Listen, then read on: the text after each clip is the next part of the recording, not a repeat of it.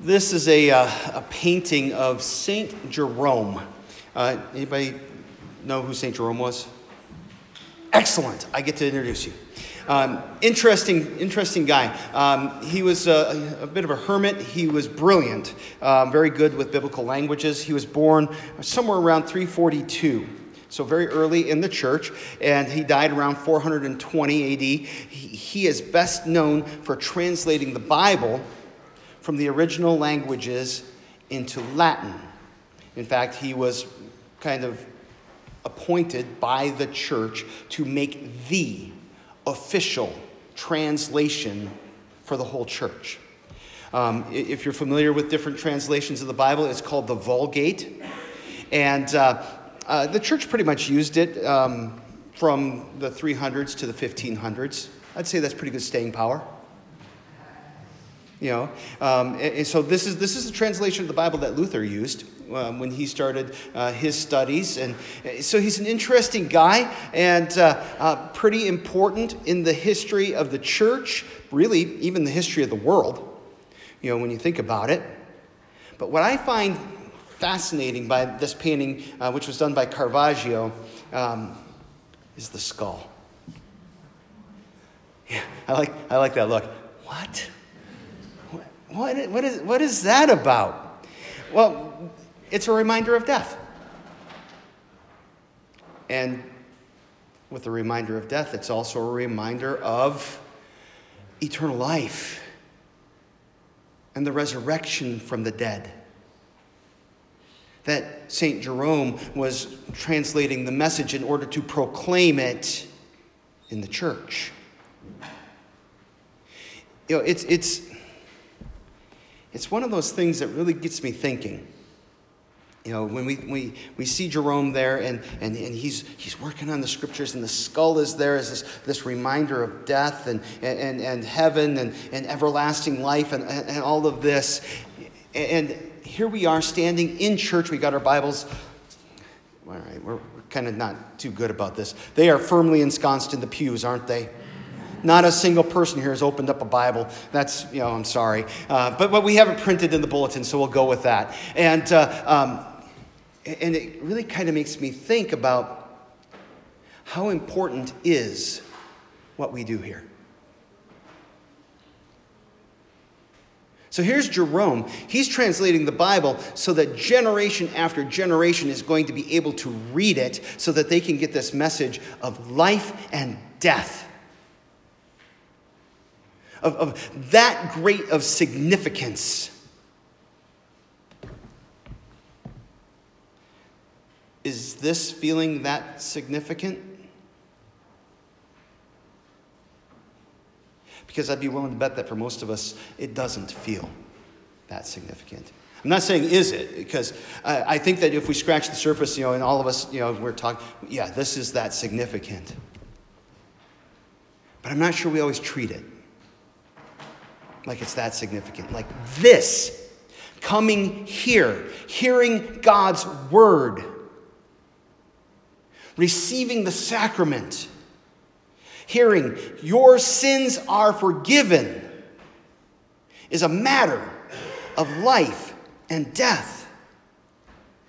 And I think our scripture lessons today really point us in that direction. That this is about life and death, that church is about life and death, that, that our preschool is a matter of life and death. Our Sunday school, we're going we're gonna, uh, install our, our Sunday school teachers, our, our, our Christ care leaders, and, and all of the people who do Christian education. We're going to do that in a little bit here. That's a matter of life and death. Sharing our faith together. Life and death sharing of the gospel, the proclamation of, Jesus as the crucified and risen Lord is a matter of life and death. The words in our Bible, they're not just ink on paper. In fact, I, I think of this little uh, piece of the liturgy, it's actually drawn from the Gospel of John where um, Jesus asks the disciples, You know, you don't want to leave me too, do you? And Peter responds, He says, Lord, to whom shall we go? You have the words of eternal life. That's what this is about.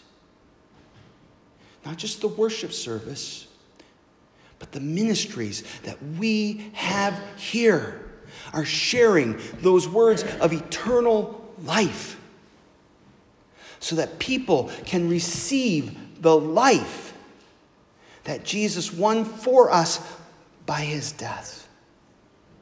So look back at, at this reading from, from Deuteronomy. This is Moses' farewell sermon. It's only like 51 chapters long. So whenever I get long, just pick up Deuteronomy and think it could be worse.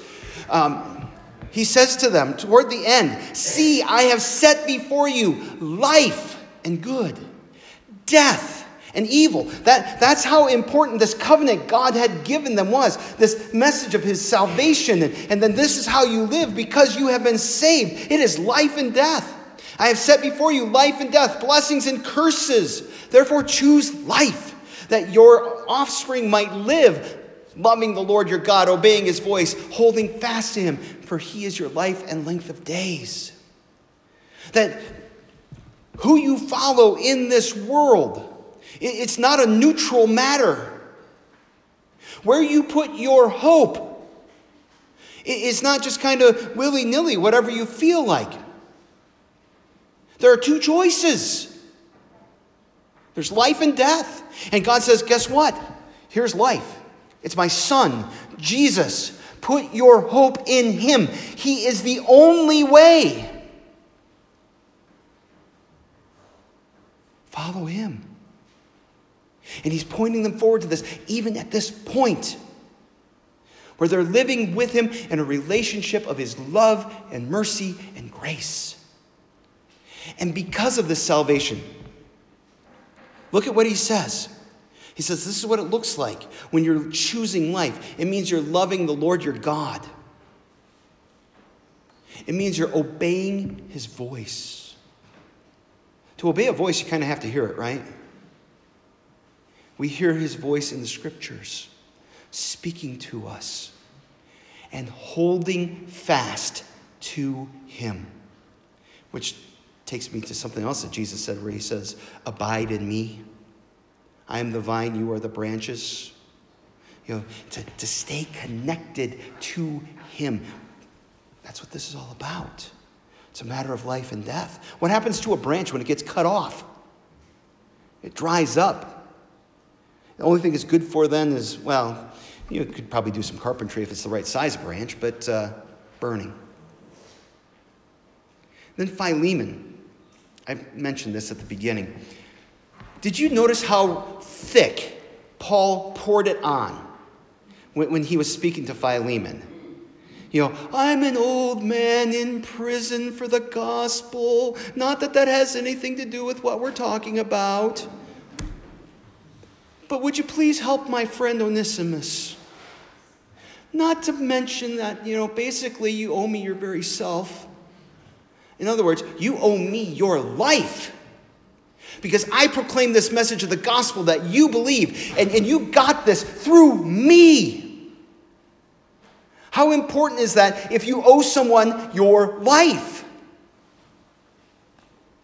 And he, he's saying, look, this changes your relationship with your slave, which is a, a good conversation for another time.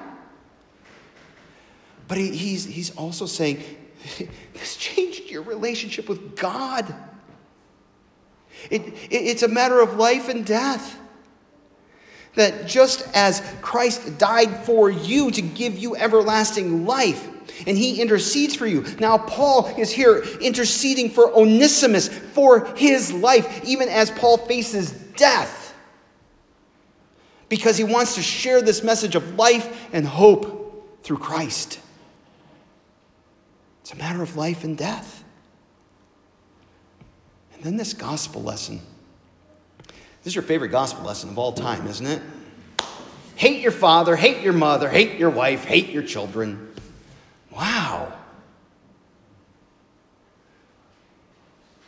Hate your life. Take up your cross. You know what crosses are for, right? They really serve one purpose. And I don't mean decorative, they're for killing people. Take up your cross, take up this instrument of your death, and follow me, Jesus says. To take up your cross is to suffer and to die. Why? Because the things of this world, they don't last. There is life and there is death. And the life that's offered in Christ will not be taken away, it lasts forever. And really, what I think that Jesus is pointing out in this lesson who could do all this stuff? Nobody. So, who's worthy to follow Jesus? Nobody. So, this whole relationship with Him is rooted in His grace from first to last. It's all about His love and what He is doing in our lives. And so only Jesus is the one that is worthy. And He is the one who actually came, the one who is the resurrection and the life. And what did He come to do? To die. So that in Him we might die. Die to sin and to live. To live in Him forever. To live everlasting life. I have found that it is really easy to just kind of go through the motions. I, I think that that's a pretty common experience. But what's happening here? It's a matter of life and death, spiritual life and death, for sure. I think that everybody would be like, yeah, yeah, this is spiritual. Life and death, everlasting life and, and, and, and eternal death. That's, that's the stuff we're dealing with. But it's also physical life and death. Because guess what? You're physical people. And this message, it speaks to us. And we are people who are going to rise bodily from the dead. You know, no turning into angels, no floating. Um, know, bodies in the resurrection. That's how God designed us. And so we care about these bodies. And we meet people in those physical needs quite often. And our ministry often finds its face in physical moments in order to share this spiritual life because we're both. And it's eternal life and eternal death. Those are the two options. But we're here to share Christ to give life. And that's what we're about here at Gloria Dei. Amen.